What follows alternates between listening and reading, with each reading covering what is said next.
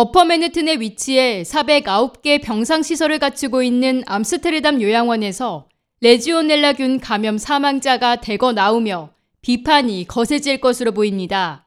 암스테르담 요양원은 냉각탑 관리가 부실해 레지오넬라균 감염을 일으킬 수 있다는 지적을 수차례 받아왔는데 결국 5명이 레지오넬라균에 감염돼 숨진 것입니다.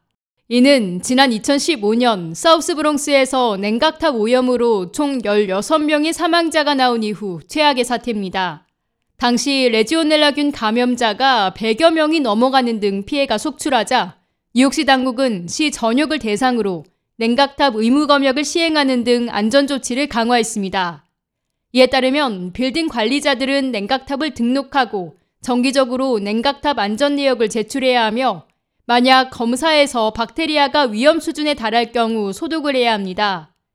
제프 자코모이츠 대변인은 이 요양원은 지난 9월 발병 이후 물 사용을 제한했다며 모든 추가 검사에서 음성 판정을 받았으며 시설은 식수 및 모든 위생 용도를 위한 생수를 제공했다는 입장을 취했습니다.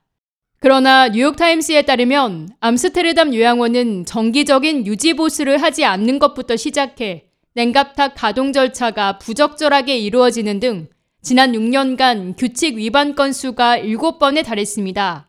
이 중 한 번은 물 샘플 분석을 위한 기록 보관 및 500달러 벌금이 부과됐고 나머지 6번은 청문회를 거쳐 기각됐습니다. 뉴욕시의 다른 수십 개 요양원들 역시 냉각탑 규정을 위반한 혐의로 여러 차례 기소된 것으로 나타났습니다. 뉴욕타임즈는 지난 2015년 이후 43개 요양원에 총 16만 4천 달러의 과태료가 부과됐으며 이 중 납부된 금액은 12달러로 파악된다고 밝혔습니다. 제프리 에먼드 미 보건부 대변인은 지난 9월 이후 추가적인 레지오넬라증 환자가 보고되지는 않았으나 예방조치 차원에서 암스테르담 요양원의 물 사용 제한이 권고된다고 밝혔습니다. 또 그는 레지오넬라균에 대한 추가 물 배양 테스트가 완료되고 추가 사례가 더 이상 확인되지 않을 때까지 이 같은 물 제한 조치를 그대로 유지할 것이라고 덧붙였습니다.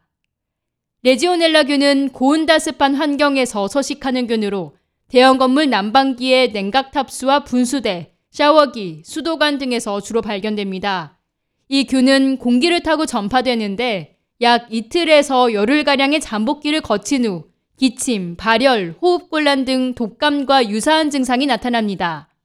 항생제 투여 시 80% 이상 회복 가능하며 사망률은 낮으나 요양원 거주자 등 고령층의 경우 치명적일 수 있습니다.